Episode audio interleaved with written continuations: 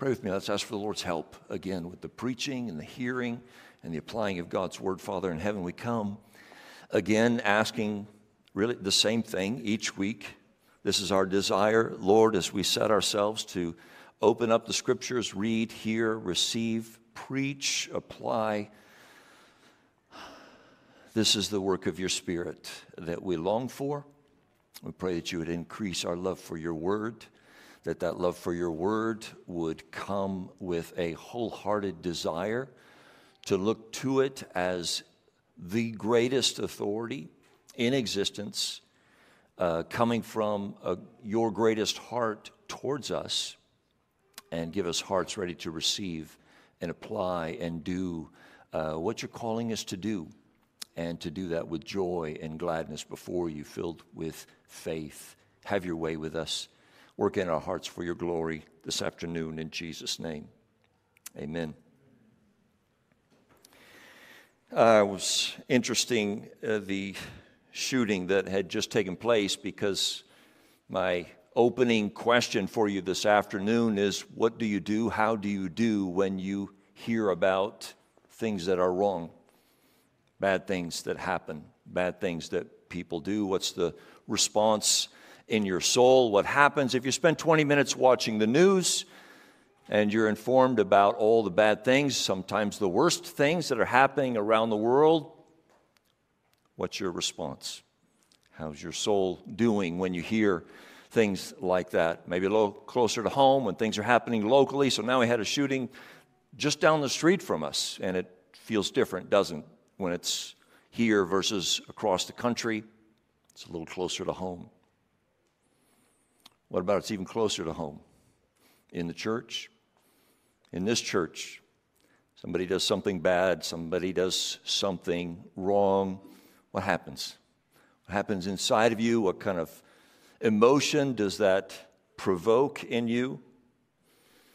We all know that we're living in a bit of an outrage culture presently. The significant changes that have been taking place over the last decade or two as far as communication and information. We are given so much and made aware of so much, everything that's wrong anywhere, and everybody's opinion about everything that is going on everywhere. And outrage in the opinion has become the norm, almost expected. We live in that, we hear it constantly. It is increasingly expressed, it is increasingly condoned, even expected, and this anger and rage is like a fire easily lit, and in the times that we live in, it seems to be, more often than not, even just a tool to persuade. If I can stir up your rage and your anger, I can move you and direct you and maybe accomplish some political ends that I might be after. But, friends, what if God were calling us to something different than that? In fact, what if the power of the gospel produced something altogether different in our hearts? What if, when we heard bad news, wrong things, things that normally would stir up rage or anger in our hearts. What if the power of the gospel at work in our hearts actually did something different? Ephesians 4:31 says let all bitterness and wrath and anger and clamor meaning rage and slander be put away from you along with all malice and yet as Scotty Smith on the Gospel Coalition blog post wrote we're, yet we're immersed in a culture of unhinged malice unfiltered brawling and weaponized bitterness. Where we're going is captured in a statement that Jesus made in his wonderful Sermon on the Mount, captured really in a word when he said, Blessed are those who mourn, for they shall be comforted. On that sentence, John Stott writes this. He says, Well, one might almost translate this second beatitude happy are the unhappy, in order to draw attention to the startling paradox it contains. What kind of sorrow can it be which brings the joy of Christ's blessings to those who feel it?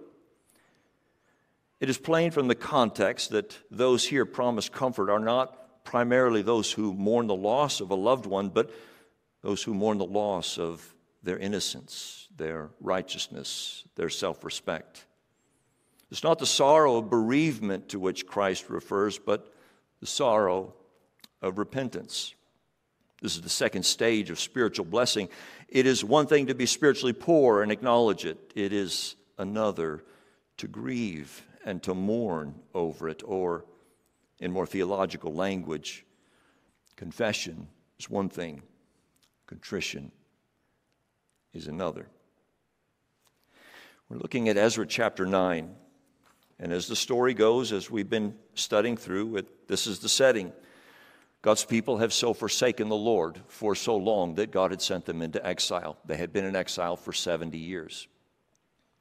This point in the story in Exodus chapter 9, God had already begun the returning of these exiles. He's restoring them. The, the lost sinners that had lost everything, forsaken God, lost their identity, lost their temple, lost their city, lost their homes, lost their property, into exile. Now God is beginning to restore and bring them back. And in our text, Ezra had just completed leading phase two, a second team, a second group of people down from Babylon, now Persia, down back to Jerusalem as God is restoring the nation of his people.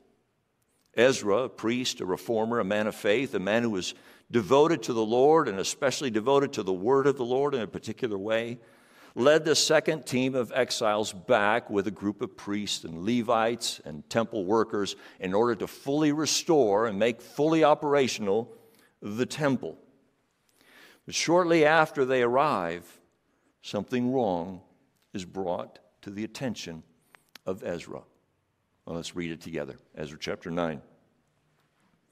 After these things had been done, the officials approached me and said, the people of Israel and the priests and the Levites have not separated themselves from the peoples of the lands with their abominations. From the Canaanites, the Hittites, the Perizzites, the Jebusites, the Ammonites, the Moabites, the Egyptians, and the Amorites. For they have taken some of their daughters to be wives for themselves and for their sons, so that the holy race has been mixed itself with the peoples of the lands. And in this faithlessness, the hand of the officials and the chief men to lift, to lift my face to you, my God, for our iniquities have risen higher than our heads, and our guilt has mounted up to the heavens.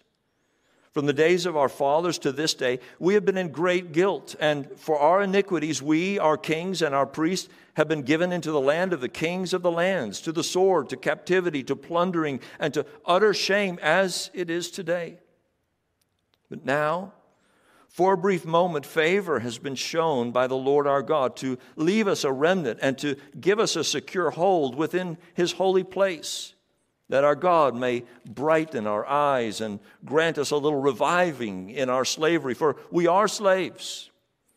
Yet our God has not forsaken us in our slavery, but has extended to us his steadfast love before the kings of Persia to grant us some reviving, to set up the house of our God, to repair its ruins, and to give us protection in Judea and Jerusalem.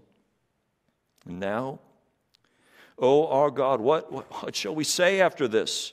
For we have forsaken your commandments, which you have commanded by your servants the prophets, saying, The land that you're entering to take possession of it is a land impure with the impurity of the peoples of the lands. With their abominations, they have filled it from end to end with their uncleanness. Therefore, do not give your daughters to their sons, neither take their daughters for your sons, and never seek their peace or prosperity, that you may be strong and eat the good of the land and leave it for an inheritance to your children forever. And after all that has come upon us, for our evil deeds and for our great guilt, seeing that you, our God, have punished us less than our iniquities deserved, and have given us such a remnant as this, shall we break your commandments again and intermarry with the peoples who practice these abominations? Would you not be angry with us until you consumed us so that there should be no remnant nor any escape? O Lord, the God of Israel, you are just. For we are left a remnant that has escaped as it is today. Behold, we are before you in our guilt, for none can stand before you because of this.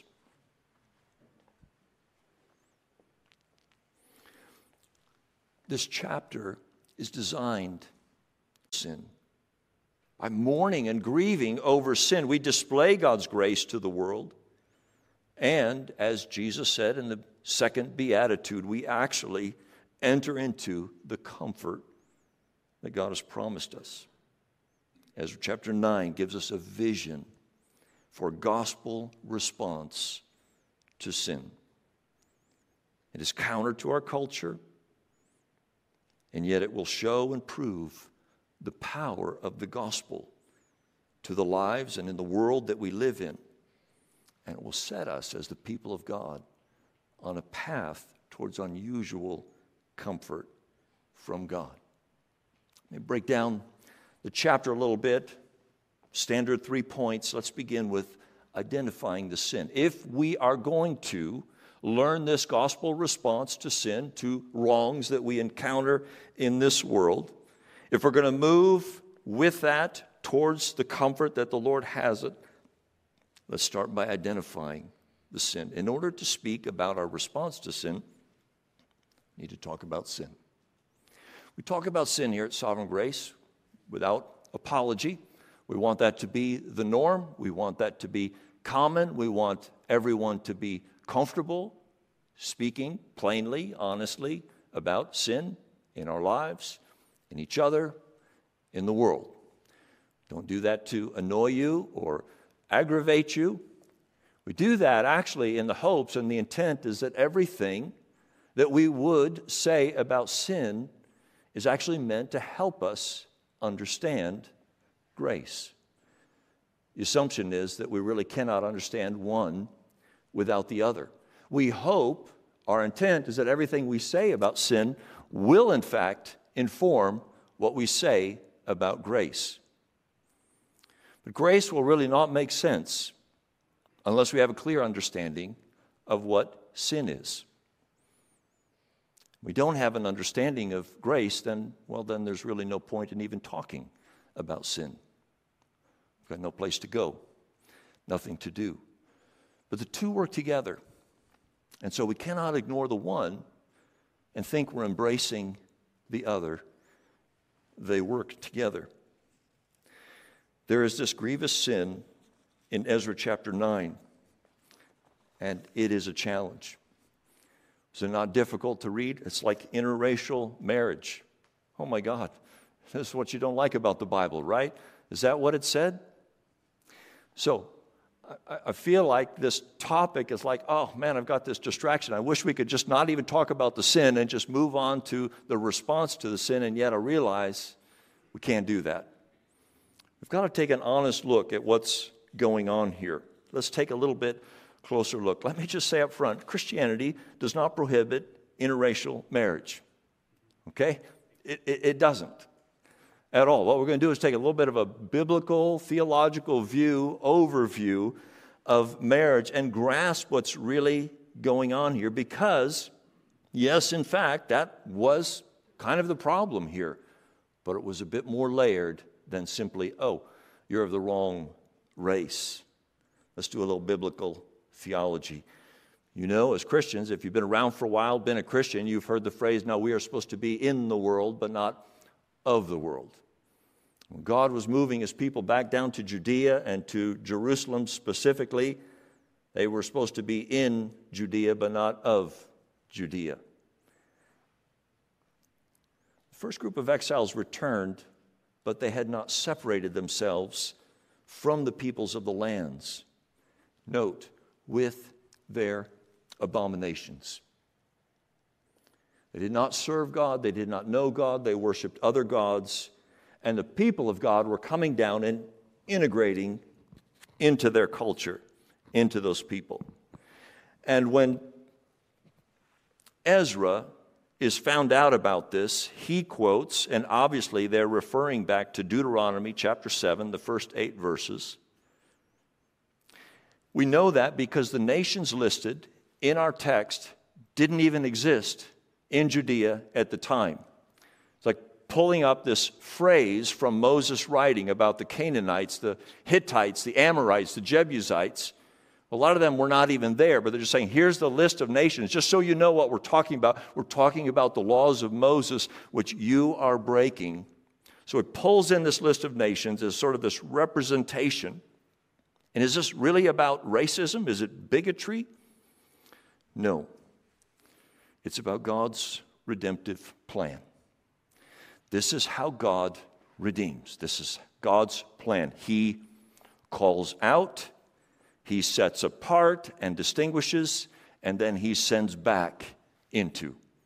That's the rhythm. That's the sequence. That's how the plan of redemption works. He calls out of a rebellious world gives new identity to the people of God, and then uses the people of God to reach the very nations that he drew them out of. He calls Abraham Abraham, leave. Leave your home. Leave your place. Leave your family. Come out. Separate yourself. Come away and be with me, and I will make you. I will be your God. I will make you a new nation. And then Abraham, through you, I will bring a blessing to all nations. Okay? Come out, separate, distinguish, go back in with a new identity and go reach the very people that I drew you out of. That's sort of the rhythm of what God does. That's sort of the redemptive way things work. Now, in a marriage, when God arranged and instituted the first marriage, Oddly enough, we've got the first couple that he created. There's no parents, there's just Adam and Eve, and yet God institutes a marriage. And what was the phrase that he said? Because a man shall leave his father and mother, he shall leave his family, and he shall cling to his wife. Now go be fruitful and multiply. Okay? Draw you out separate you, unite you, give you a new identity, and then send you out into mission. So, how a marriage works. A little microcosm of God's redemptive way. That's why we value marriage. It reflects what God does in his redemptive plan. Israel, nation of Israel, you're enslaved in Egypt. I'm going to rescue you out. I'm going to call you out of your slavery, out of your bondage. I'm going to give you a new identity, call you a nation, make you a nation, give you your own place, and then I'm going to use you. There will be from you one, capital O, one, who will bring salvation to all the nations. All the nations will come to you. A nice rhythm of redemption. Get out from the uncleanness. Get your new set of clothes. Get your new name. Get your new identity. Get your new start. And now that you're equipped, now that you're clothed, now go. Now go and bring this good news to the people that I called you out of. When we look at marriage and we get to the New Testament, actually, racially mixed marriages were common. Timothy child of a mixed marriage. And there's no prohibition mentioned in the New Testament about a mixed marriage. It's just not an issue. But the common faith is still an issue. When we see all the instructions in the New Testament, it says, marry in the Lord. If you're going to marry, marry in the Lord. In the book of Acts, though, as the gospel is spreading, as it does today, it's not uncommon that one spouse would become converted, become a Christian, and the other not. Which Obviously, so the people, the Jews at the time, surely read the book of Ezra and went to the apostle and said, Oh, I became a Christian, but my spouse is not a Christian. Sounds to me like we should get a divorce.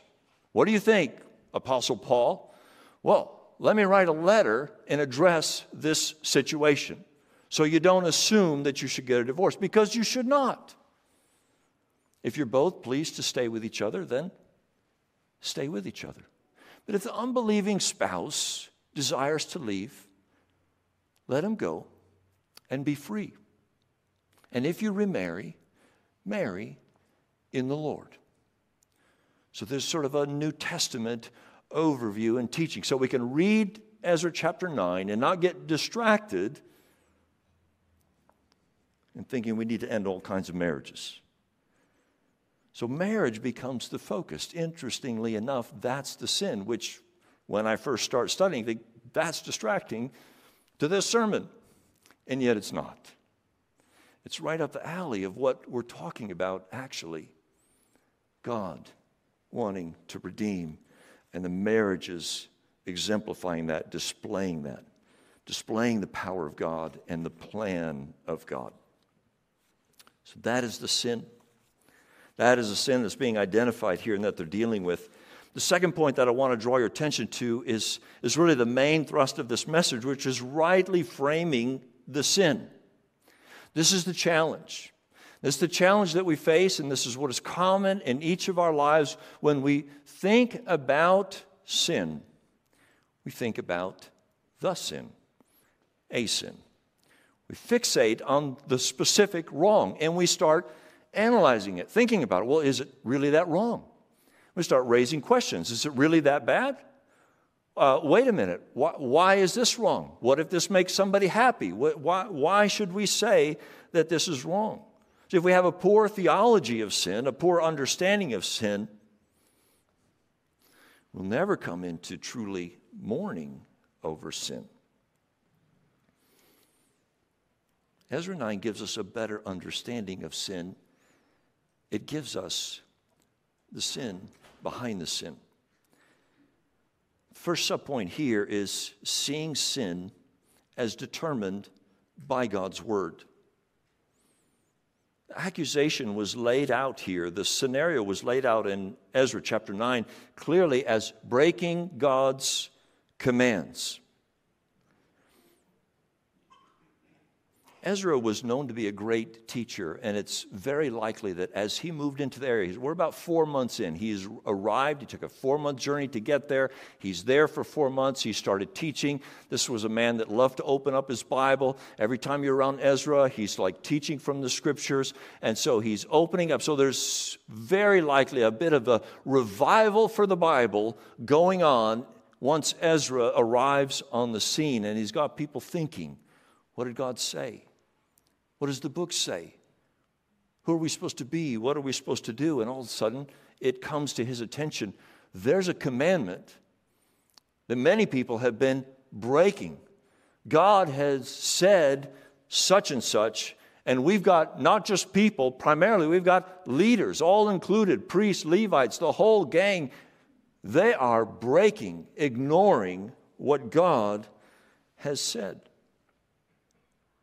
When Ezra goes into his mourning and he is appalled and he's sitting, who gathered around him? Those who trembled at the words of the Lord.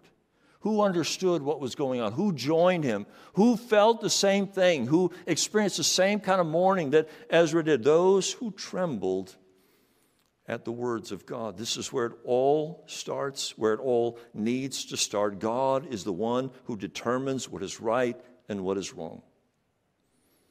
We will never mourn as Jesus has called us to mourn over sin if we are merely functioning out of our own views of what is right and what is wrong, our own opinions, our own values.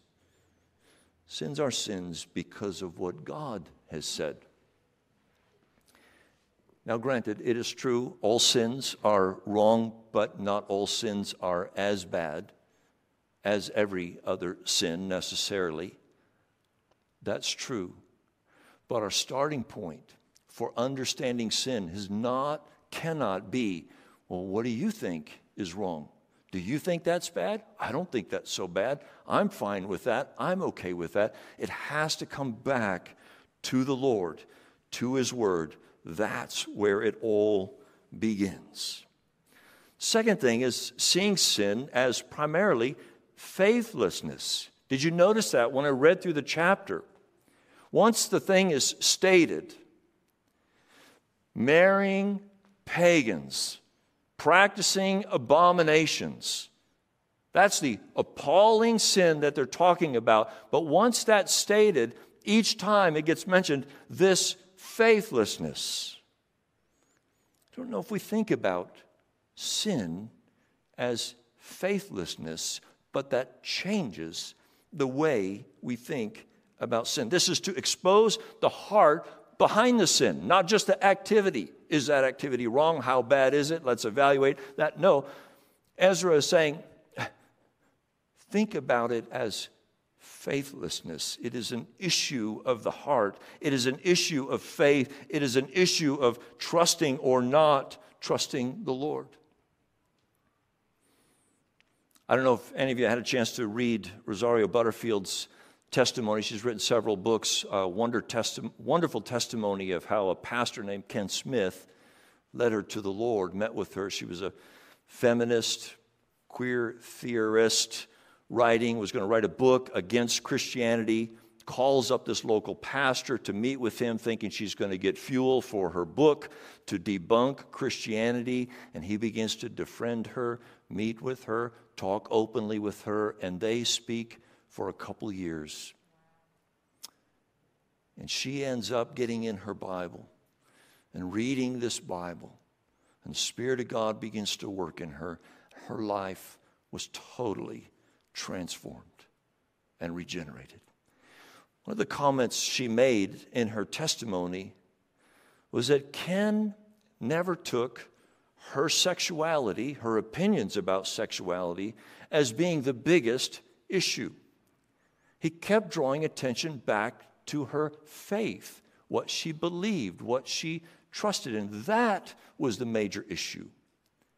And that was the doorway in and the opening to think in terms, not just do you do bad things? Did you do a bad thing? Was it that bad? It's not thinking about the sin, it's thinking about is it, is it faithlessness? Are you trusting the Lord? Is there an aspect of faith that is operating beneath it, or is it faithlessness? I don't believe what God says. I don't trust what God says. I'm not going to do what God says. Faithlessness at work.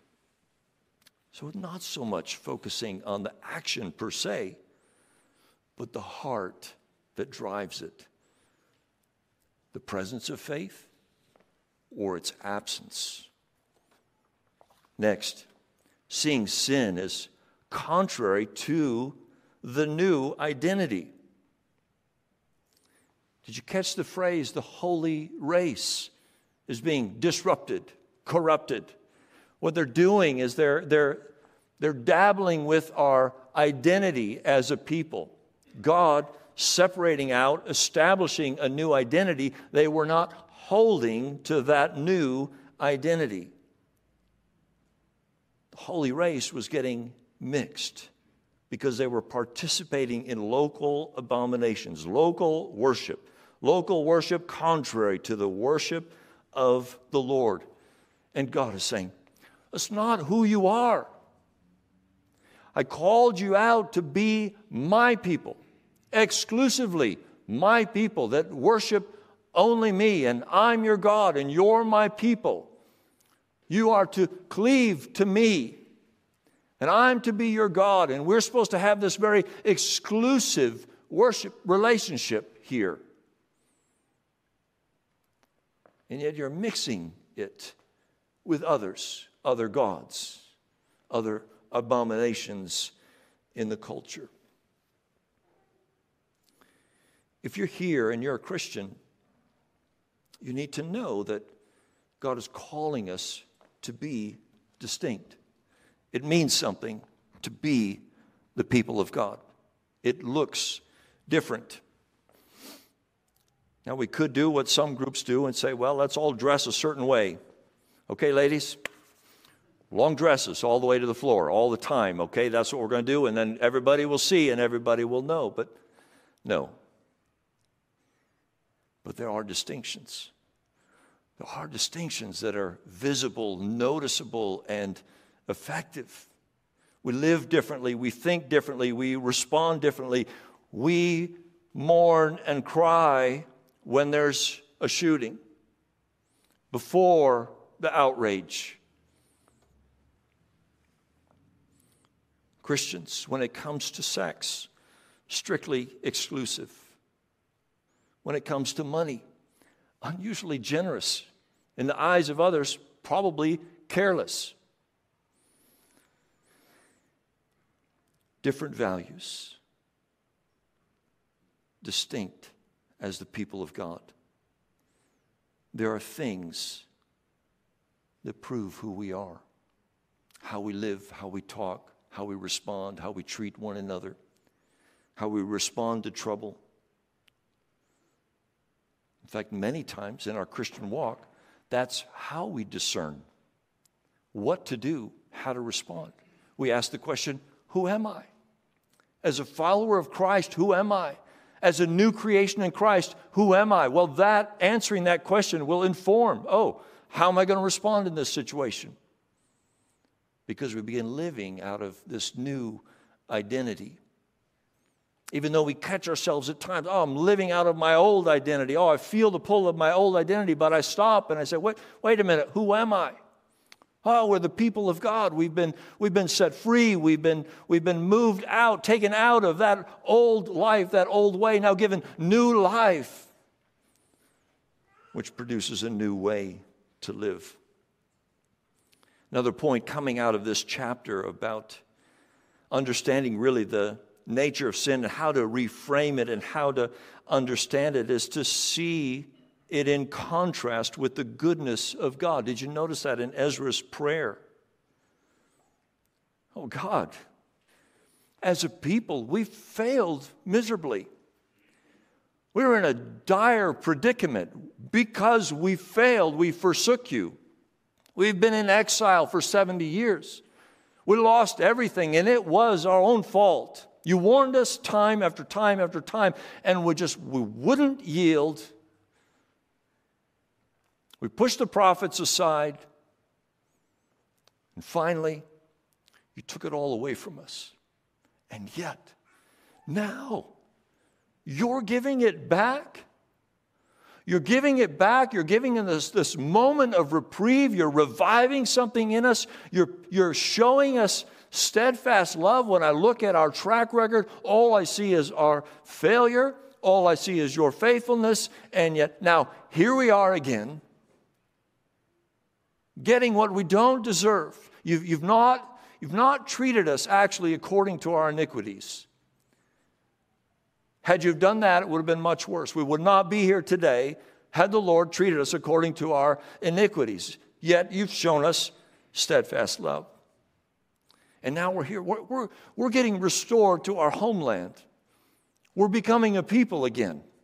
The temple's been rebuilt. Families are, are, are, moving into town and, and we're getting established again as a nation. We don't deserve to be a nation. Because our whole identity as a nation, we forsook. And yet today, we look around. It's, it's an amazing story. Why would a Persian king say, Oh, people of Israel, here's a bunch of money, why don't you go back and start your own nation? And yet the Lord put it on his heart. It's precisely what happened. They were experiencing so much of the grace of God. And so that's Ezra's plea, his cry. He sees the contrast, he sees the goodness of God, and he says, And so, how? How could we, in light of that, now forsake your commandments again?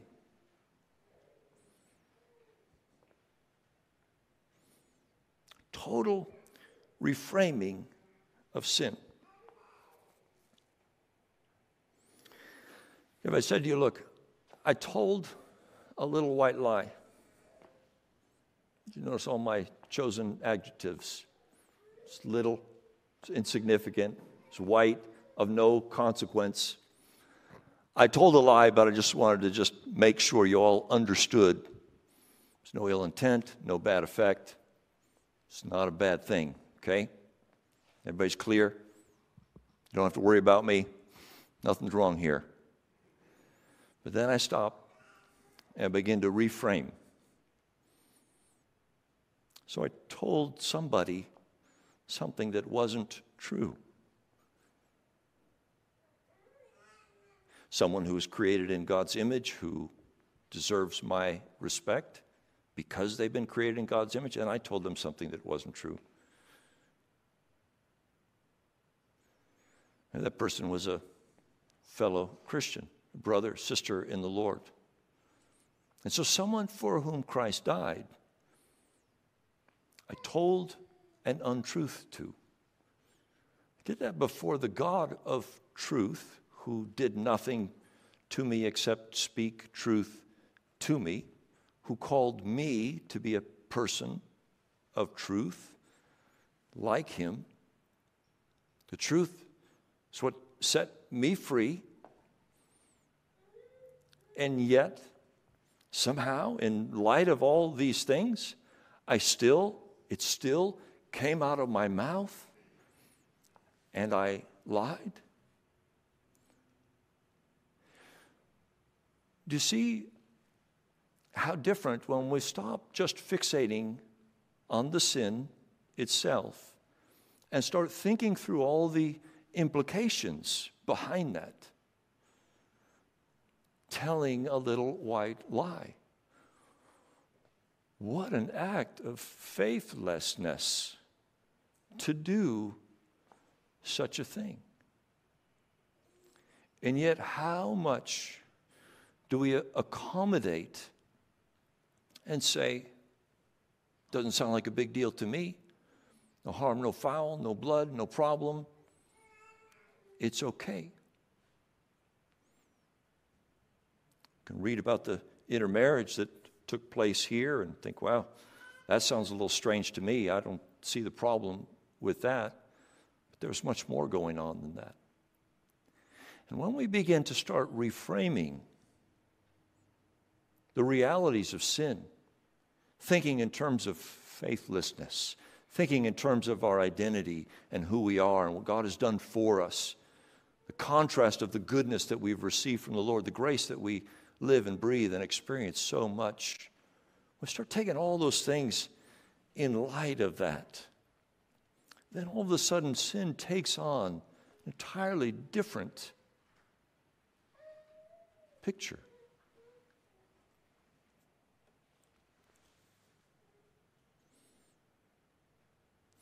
if we can reframe sin like Ezra chapter 9 helps us reframe sin,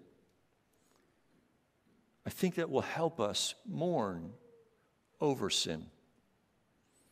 Because I was thinking about it and I thought Jesus says we should mourn over sin. I'm thinking, well, okay, how do we get there? Why would we mourn over sin when we just don't? Okay, I make you feel something that you don't feel? Can I make you feel sad about something that you simply don't feel sad about? Well, well, the pathway there is to just really kind of peel back the layers and pull the curtain open and see what's really going on here. And now all of a sudden, that emotion begins to come because we begin to realize what has actually taken place we move beyond the mere action and we see the faithlessness of it. Third point is finding God's comfort. Okay, so to go back to John Stott, what, how do we make sense out of this unhappiness being our happiness? Okay? How, if, if, if we can make progress, by God's grace, we make progress towards mourning over sin, how do we find, how do we get the comfort that's promised in the Beatitudes about this. Now, for this, I went to a Puritan friend to get some answers here. Jeremiah Burroughs, 1600s, England, Puritan pastor. Uh, maybe you're more, if you're familiar with the name, you might be familiar with The Rare Jewel of Christian Contentment, wonderful book that he wrote. He wrote another book called Gospel Fear. And in that book, it's really a series of sermons, and one of the sermons was focused on the verse in Isaiah 66 that says, But this is the one to whom I will look, he who is humble and contrite in spirit and trembles at my word. Okay? Common phrase from our text. Where does it all start?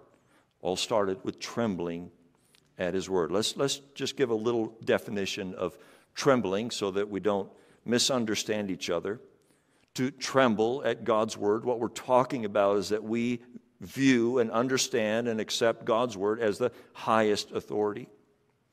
That you read your Bible with an absolute assurance that it is true and that what it says will, in fact, come to pass. That whatever anyone else might say, whatever other opinions you might have or hear others that have, what God has said will always be and forever be the final word.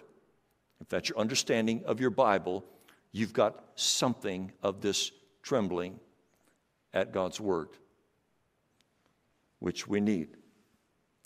So Jeremiah Burroughs lays out, like a good Puritan, a nice list for us of how we find the comfort when we mourn over sin, or specifically when we tremble at God's word. If you tremble at God's word, then, his first point, God has begun to help you see the glory in his word. Okay? This should comfort you. If you tremble at God's word, what that means is God is helping you to see the glory in his word. Okay, so some point in the past, it was just a book. At some point in the past, it was just words on a page. It meant nothing. It was a book like any other book. Maybe you considered it, maybe you read it, maybe you didn't, maybe you didn't care, but it wasn't to you what it is. But when the trembling comes into your soul, then you know that the Spirit is working in you to help you to see the glory in the Word. That's a comfort. If you can see the glory in the book, that's a work of God. And this, Burroughs says, is a great mercy to us. Secondly, he says, well, if you tremble at his word, then because you already feel the threats upon your soul, then you don't need to fear them. Okay? Here's the logic of the old Puritan here. If you read God's word and you tremble at it, like Pilgrim at the beginning of Pilgrim's Progress says, Oh, I read in the book there's a day of judgment coming, and it causes my heart to fear, and so I must flee and find the grace of God. Okay, so he's already trembling. The, the threats of the day of judgment rest heavy on his heart, and God according to Burroughs here, saying, because you already feel the threats, you've already given me the glory of the word. Therefore, you do not need to fear the actual threat in the future because you've tasted it in this moment. Now, I don't know how many of you have raised kids and tried to teach them and train them things, but you have moments where you're trying to convince them of the rightness of something or the wrongness of something or the badness of something, and they don't always get it right away. But sometimes they do.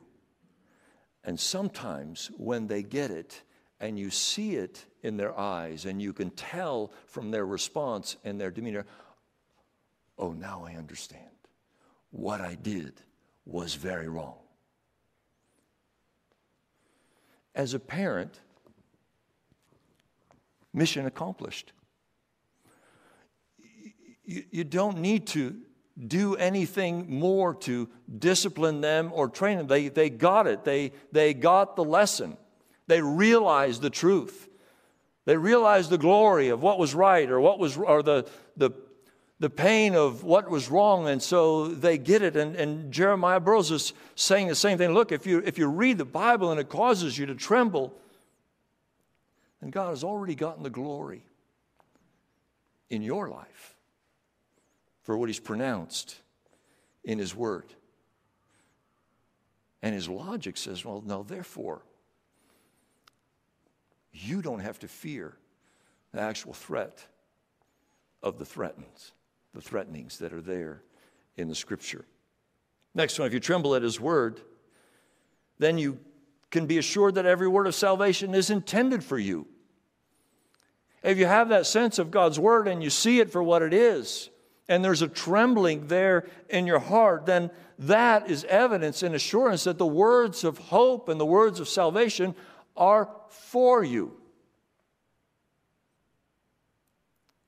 It's one of the clearest and most powerful evidences of a genuinely converted heart. You read the Bible differently. And you see God's face behind every page. When you read it, it's as if you hear His voice saying it. You are receiving these words, knowing that they have come breathed out from the very mouth of God. And when that trembling is in your heart, that becomes the assurance that all the words of promise and salvation belong to you. If you tremble at his word, you're promised the comforts. Proverbs 13 13. Whoever despises the word brings destruction on himself, but he who reveres the commandment will be rewarded.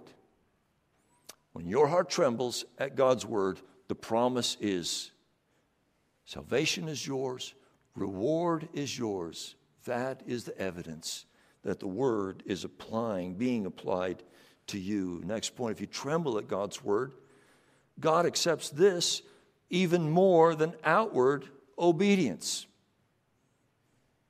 A hypocrite can perform right acts, and none of us obeys God perfectly. But God places high regard on the trembling heart.